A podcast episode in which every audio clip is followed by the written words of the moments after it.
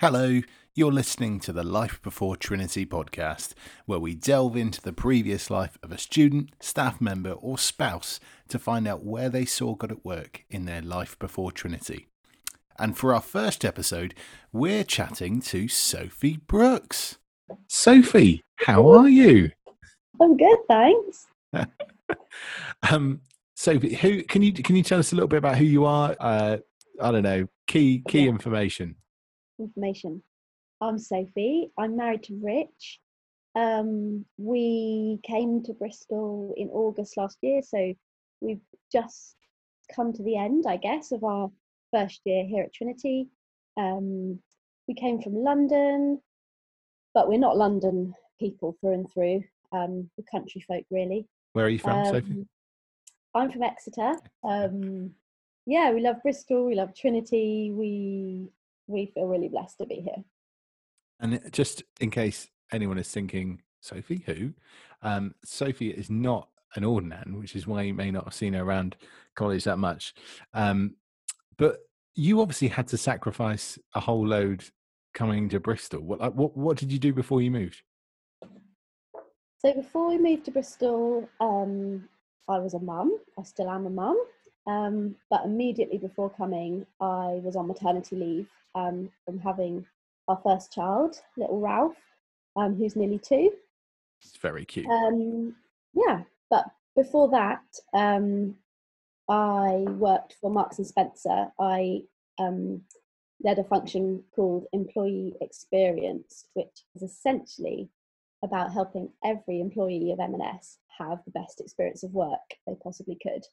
Um, so I genuinely thought it was the best job in the business because it wasn't anything to do with selling bananas or slippers, and everything to do with having fun and feeling motivated and the two the two best sellers for M&S, slippers and I bananas. joke not. Umbrellas as well. That's quite high. Excellent. and you know, this isn't just any job, is it? This is this is an M&S job. Like Yeah, very good. what? I just had to weave it in there. Sorry, it's awful, isn't it? Um, what? How? What led you to that? You know, yeah. What? What led you to that job? What was it? Was it the whole ethical dimension of the business, or like, yeah? How did God lead you to that? It's a good question. God led me really clearly to that job, but not in the way that I had imagined. Um, so I'd been working for M&S um, for a long time. Um, I first started working for M&S because I did their graduate program. Um, I graduated from university in 2009, uh, which was firmly um, the financial crisis. so I applied for 18 graduate programs and I got Wow. one job offer, um, and that was M&S. So um, that was quite. It felt like quite clear direction from God that that was the job I was to take. Anyway, years later, um, I'd done quite a few different jobs and uh, ended up in this team that I spoke about. Um, and then then I just managed to craft a job that I really wanted to do. Every time it was time to move on to a new job, I kind of created a new one for myself and managed to wangle it so that people bought in. And um, How did you manage yeah. that? Because I suspect there may be some people listening who think, I'd love to be able to create my own job. yeah, I mean, I talk a good game when it comes to um, making M&S think that we needed that job, which we did.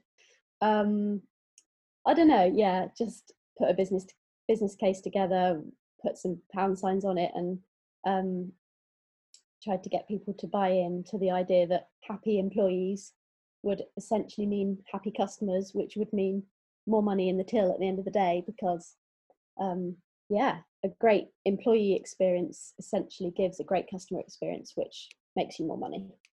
Uh, it's pretty crude.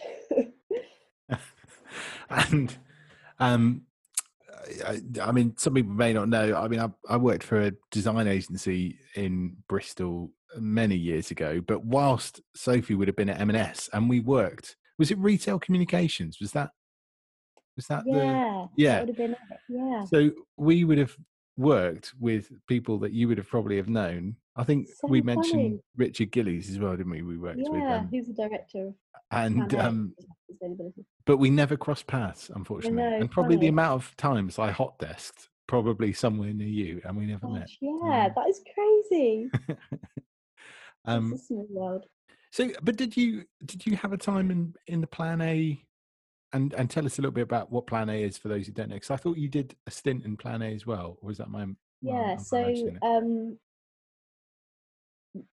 all the time, or essentially all the jobs that I did in the head office rather than in the retail business, um, half of my role was um, attached to Plan A, which is M&S's sustainability program.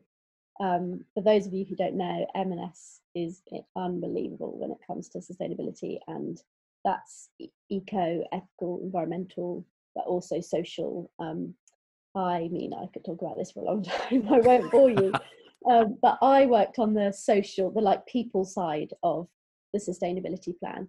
Um, so the environmental and eco-ethical side was really big at the start when the plan launched because the biggest issue at the time was climate change. Whereas now, um, well, climate change is still a massive issue, but we're also much more aware and alert to issues like loneliness and mental health and youth unemployment and social issues. So my side of the sustainability plan just grew and grew and grew whilst I was there. Um, so yeah, we, we we probably did cross paths at some point, which is so funny to think.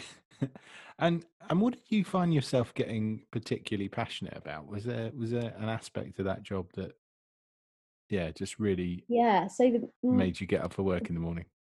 best part of my job was um, I ran an employability program, um, which is called Marks and Start, which nobody's ever heard of because M&S is terrible at marketing it.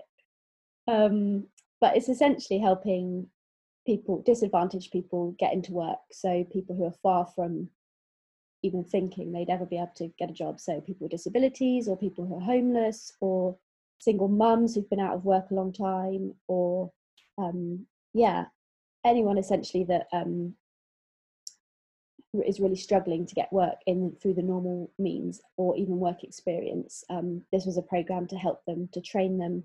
Um, to most of the time, it was all just about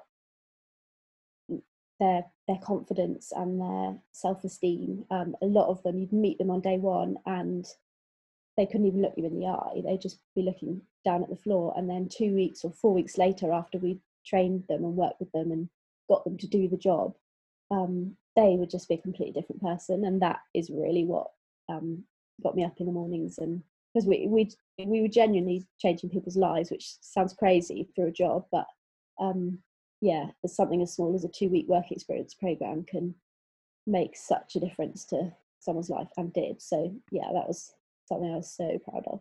Wow, that's so good. And not something you'd necessarily like associate with, I suppose, a big like corporate business having this like sustainability. yeah, it's true. You hear a lot of businesses doing their bit for charity, and um, I guess it all started as philanthropy, but now it's got a much more sturdy business case behind it. But M&S, it really was amazing, and and as I say, no customers would never know about it because they were genuinely doing it because it was the right thing to do, rather than to make profit out of it. Um, I think I remember seeing like one of the Plan A like end of year reports, and I think it said something like "doing good is good business" or something like that. And I was like, oh yeah, yeah, that's quite cool. Yeah. True. Um, And so as well, like now I, I hear from a very reliable source uh, that you that that you are someone who loves to take their faith into work. So I Mm. guess my first question is like, what do you feel like your giftings are um, in terms of spiritual gifts or like or, or your passions more generally when it comes to your faith? Um, what what are those things? Um, oh, that's a great question. Uh, I guess I always have been, and hopefully always will be, hugely passionate about people coming to know Jesus. Um, one of my biggest fears is that um, my friends and my family and people who have met me at some stage in their life will die not knowing Jesus, and it massively spurs me on to um, yeah, to tell them, to share my faith with them, and just to give just an open invitation to people who I may be the only person in their life who knows Jesus, and therefore I've got a big job to do. um, so I've always seen my workplace as my mission field, um, and it just gives work a totally different dimension because yeah, you're you're getting up and cycling in every day or getting on the tube or whatever you do to get to work to do your job and to do a great job and to lead a team or um, yeah achieve your objectives. But um, it's always really i've always just loved knowing that really my main reason for going to work is to hopefully open some doors and share jesus with the people around me. Um, kind of just gives a different perspective and motivation, I guess, for um, for being around different people. And it's really like it really hasn't been easy. I'm not at all good at it. I haven't had loads of success at all.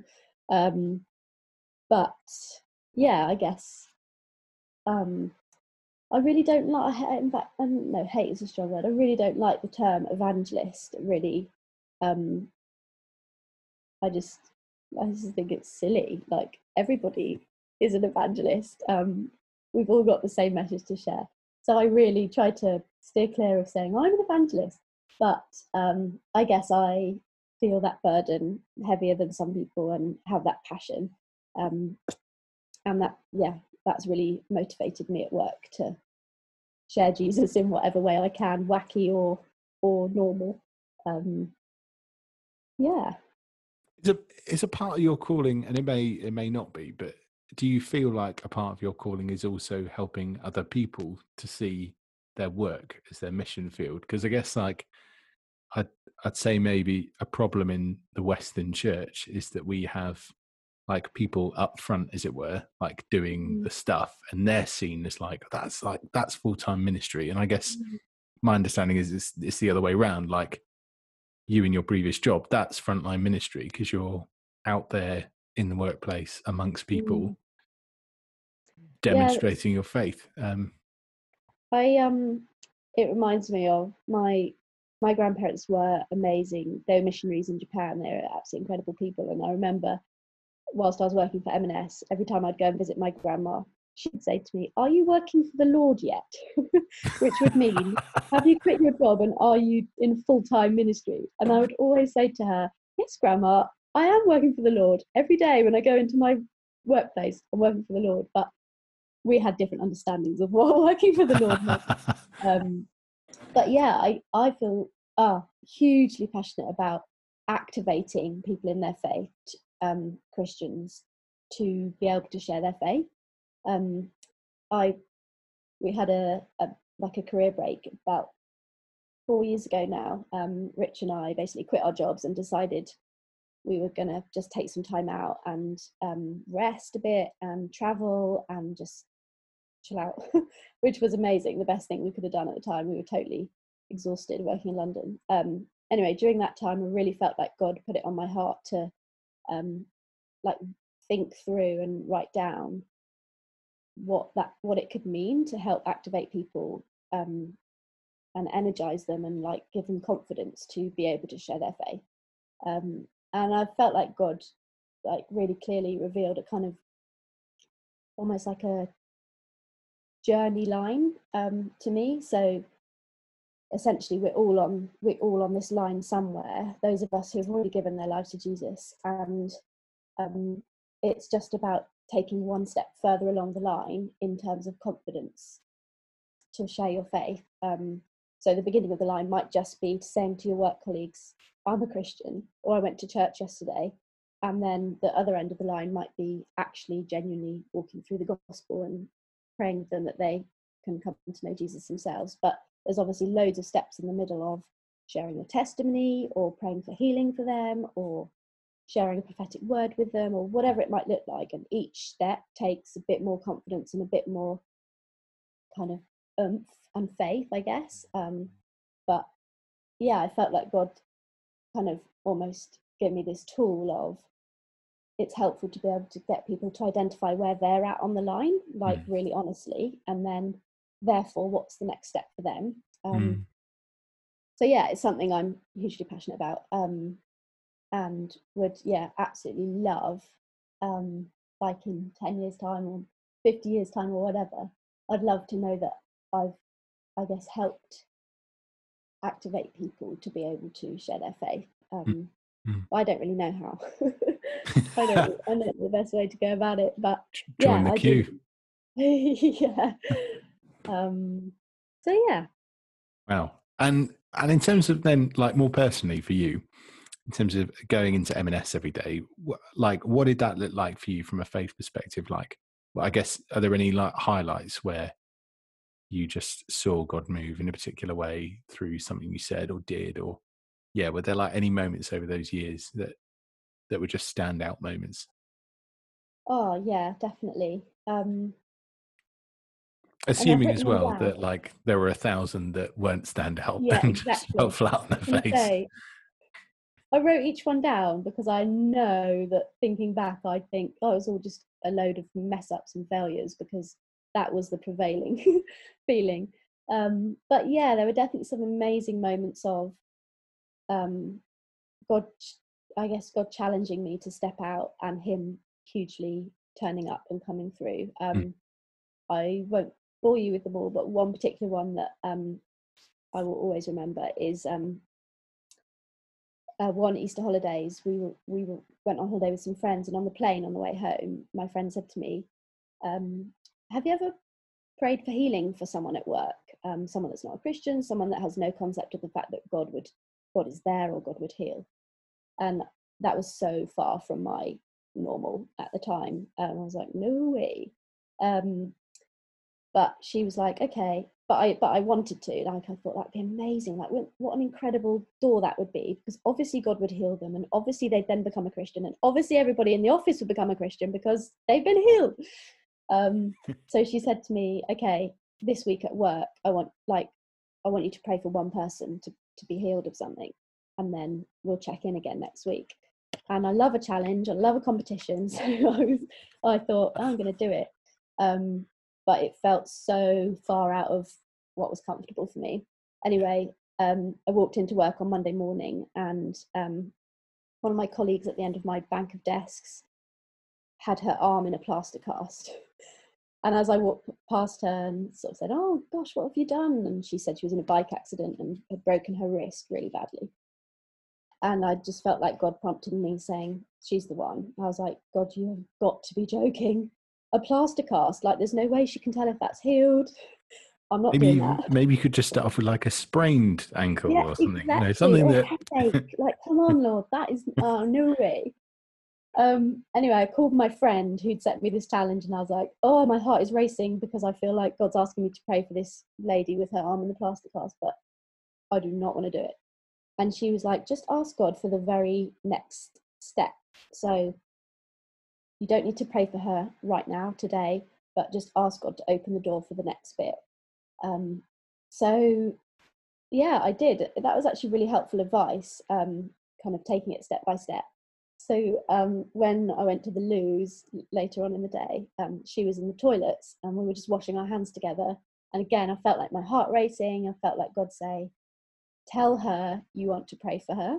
So I said, "Oh look, you probably think this is really bonkers and crazy, but as you know, I'm a Christian and I believe that God heals, and I think He can heal your arm. I'd really love to pray for you." And she did the classic thing of like, "Oh, thank you so much. That would be really kind." But obviously thinking, "I'll do that in my head on my own at home, nothing to do with her right now." Um, and then so she walked away. so I was there like, "Oh no, wait." Um.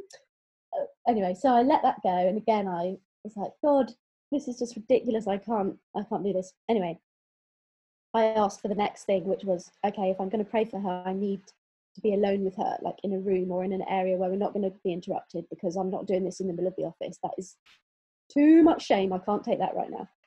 Um, so later that day, uh, so she was a colleague that we never really worked together um, closely at all. We were, we were in different teams. Um, I don't think we'd ever really been in a meeting together, just the two of us. But later that day, she came up to my desk and said, um, she was just about to go onto a conference call with the French, the team in Paris, the M&S team in Paris, and the translator had just pulled out. And because I spoke French, could I come on the call and translate for her? Um, so I said, yeah, that's totally fine.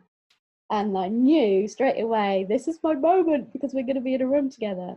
Um, so anyway, went into this meeting. It was just me and her, and obviously the people on the phone. And the whole, I wasn't listening to the meeting at all. The whole time I was just willing it to end so that I could pray for her. Um, anyway, the call finished. There were people queuing up outside the meeting room. I was thinking, oh, this is like we've overrun. There's no way I've got time to do this. Anyway, just before we left the room, I said, "Oh, Joe, can I um, can I just pray for your arm now before we go?"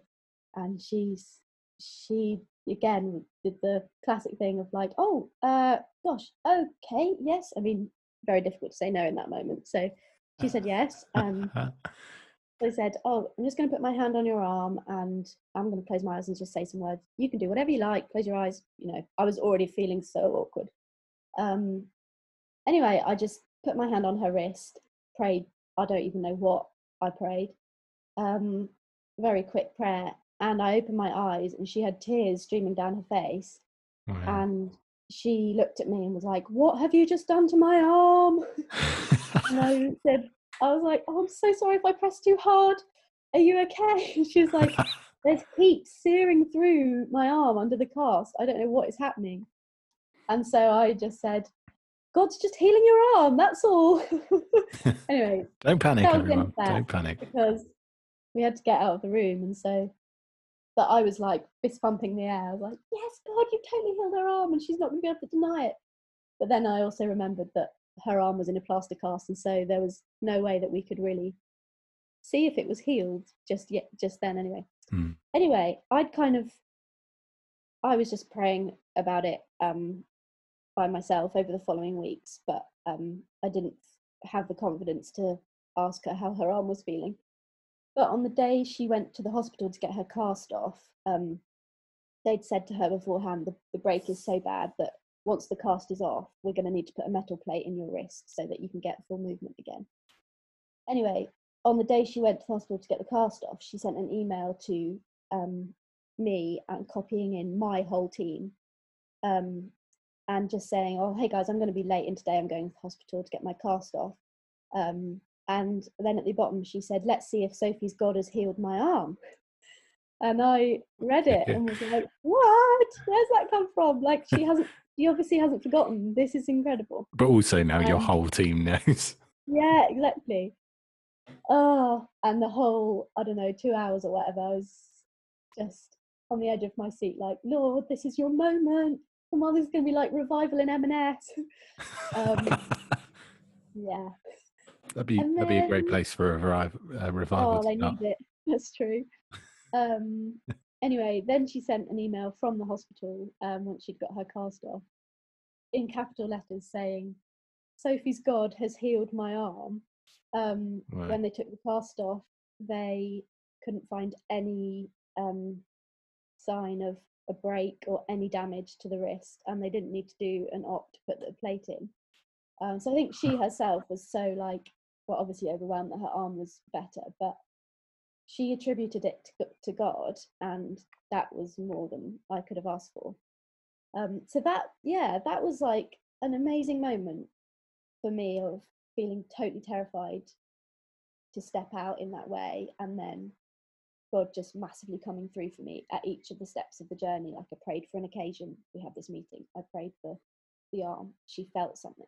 So, and I know that doesn't always happen. It certainly hasn't always happened to me. I prayed for many more healings in M&S and have had some hugely awkward, awful non-healings. Um, but it was given that was my first one there. It really it was a huge faith booster for me to be like, this is obviously what God is asking of me in this place and i just need to literally the worst that can happen is that people don't get healed like what there's nothing to lose um so yeah sorry hugely long-winded no, no, no. reply oh, wow um but that was a cool that was a cool moment wow and it, like i mean imagine for a moment again that you're because that was that sorry that was your first time praying for healing for someone wasn't it for some for like non-christian yeah someone. yeah Yeah, Jesus. Yeah.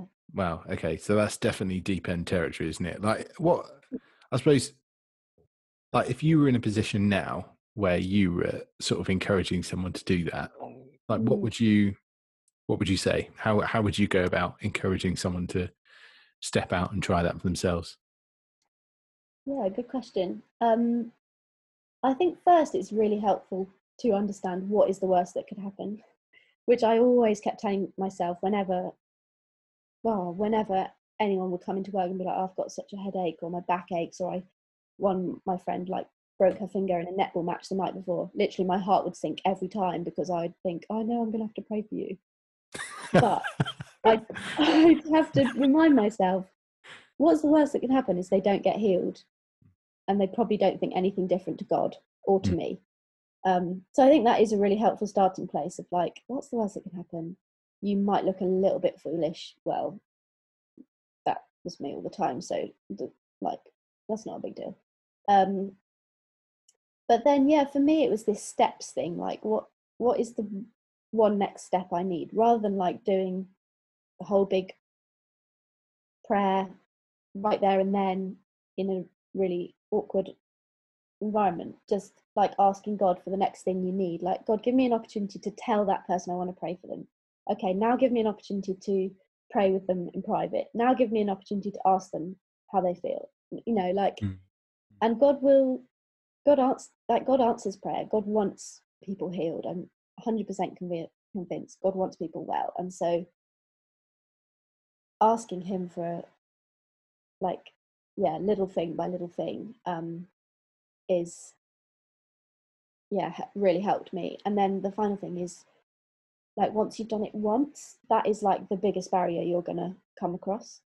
Um after that it just gets easier and easier and easier and so much more natural the, the first time is the worst by an absolute country mile um but once you've done it once then yeah it only gets easier and you become more natural and like if if it if they don't get healed or it doesn't miracle doesn't happen there and then then you can shrug it off a bit more easily um yeah don't know if that helps Yeah, definitely. I mean, I like. I was just thinking then about, um, like before we moved to Bristol, uh, I went out once a week with this um church leader in Exeter who was like well known for, I guess, like his sort of healing ministry. oh Partly because I just wanted to like follow him around and see what happened, um, and uh, but partly because I wanted to step out in more of that stuff. And I remember like every week, even if the past week something really amazing had happened, you'd almost like have to choose to step out Mhm. all over again. I don't know if that Yeah. resonates with you in terms of like, yeah I, I know what you mean about it kind of gets easier, but then almost every time I, I, I find that I have to choose yeah true again and again. Yeah, yeah. Um, it is that classic thing of like it is a muscle and you do need to practice exercising it like now not being surrounded by those people every day i feel so out of practice and so oh i feel like it would be like doing it for the first time all over again yeah, The yeah, fear the anxiety all comes rushing back so yeah i i totally know what you mean yeah. And so often as well, I suppose what sticks out is like how often we're led by like our own preconceptions of what may or may not happen or, or Yeah. past experience, like where we've prayed for someone and healing hasn't happened. And we're like, Yeah, well, why do I bother God if you're not going to turn Yeah. up again? And how we process that as well is crucial. Um, yeah it's Yeah. true the other thing I was going to ask you is like, I guess from what you said, it was like this was a job that you really loved. Would that be Mm. fair to say? yeah i absolutely love that yeah Um, and you've had to lay that down for Rich to come and study. Like, Mm. how has that journey been for you? Like, what has that been like? You know, dropping everything that you feel like you're called to for this particular time to then yeah chuck it into for the sake of Rich. Well, for the sake of Yeah, um Rich as well. it has it's been a long old journey and i feel like i'm probably the most reluctant of the ordinands spouses that there could be um yeah it's been a journey that has been going on for years and and um yeah, I've been very kind of clear all the way along, and as Rich and I have been exploring it and kind of do we or do we not become obedient to God's call? Um, and is this even like is this God's call when we've got we love you know we love our jobs in London, we love our church, we love where we live. Like this is really different and does feel like laying down a lot. Um, and also when cool stuff's happening, like kingdom wise, like at work, yeah, like you say, it feels like really I'm to let this all go. Um, but um, yeah, I guess. I mean, there are many times I would say to Rich, why on earth would you want to go and like train to become a vicar when you're needed in the mission field? lots, lots of us have had those questions. I can Some imagine. of us still do. That's encouraging. but yeah, I, I guess my point was like, we need our best people in the secular world, not in the church, because there's loads of great people doing that church stuff, and we're needed here. Um, but I guess as we like processed it and prayed about it and sought counsel about it, um, and I think God just really worked on my heart, and more and more I've seen that there is no, there is no more exciting calling or job than to um, be able to like help activate people in their faith, help bring them alive, and Mm. introduce people to Jesus for the first time. Um, and who knows what we'll end up doing, but um, yeah, I think it's. I can honestly say I was hugely, I was totally against us, Rich, doing this stuff. Um, and us responding to this call, I really was. A few years ago, I was absolutely adamant we were never going to come, but it's been a real journey of God's really worked on my heart and and my biggest prayer was like lord i'll go but i i really don't want to go reluctant. I don't want to end up in bristol or wherever you rich trains with a really reluctant heart like that. I want to be all in. And genuinely by his grace he has given me an excitement and passion for um at least for training and for this season. Um and I guess it's all been coupled with my a prayer of like, please don't let this um, evangelism side of things like die a death during this time. I I want like I massively want this to be part of our story and our calling and our journey forever. Um, and so, even though I might think it's um, you know this training time is more focusing on kind of formation and brain and heart training um i think god's showing me that it can also be is hugely like valuable time to to train and learn how to be a better evangelist and i hate the word you know but how to um introduce people to jesus in a different way. So yeah um that doesn't really answer your question. It did it was really painful. Laying it all down and knowing that moving here would mean I couldn't go back to that job um, was really hard, and yeah, and still is. Um, but I, but I'm just so grateful that God's worked enough on my heart that I'm here, not reluctant, um, and excited for yeah what our kind of future ministry looks like. Um, Yeah. But it doesn't mean it's not. It doesn't mean it's easy. Yeah, yeah, totally. And I guess like, I, I, I mean, I, I, I suspect like people have said to you over the years that thing that lots of people seem to say when they're like, you know, God, God never puts anything to waste, as it were. Like, he never takes us to something that, or a, or a job or whatever that ultimately then goes on the sort of waste pile later on in our lives. Like, I think yeah, you know god will use what he has done and um the gifts that he's put in you in the next stage it just like feels weird doesn't it because it feels like you're on this like sort of um no man's land where like nothing's happening like everything feels like it's on pause doesn't it in terms of Yeah. ministry like it's really weird i guess it is weird. Yeah. um Yeah, it's true. But no, that is encouraging that like none of it goes to waste and yeah, God doesn't make mistakes. So yeah yeah, definitely exciting to see what he does with it all. Yeah.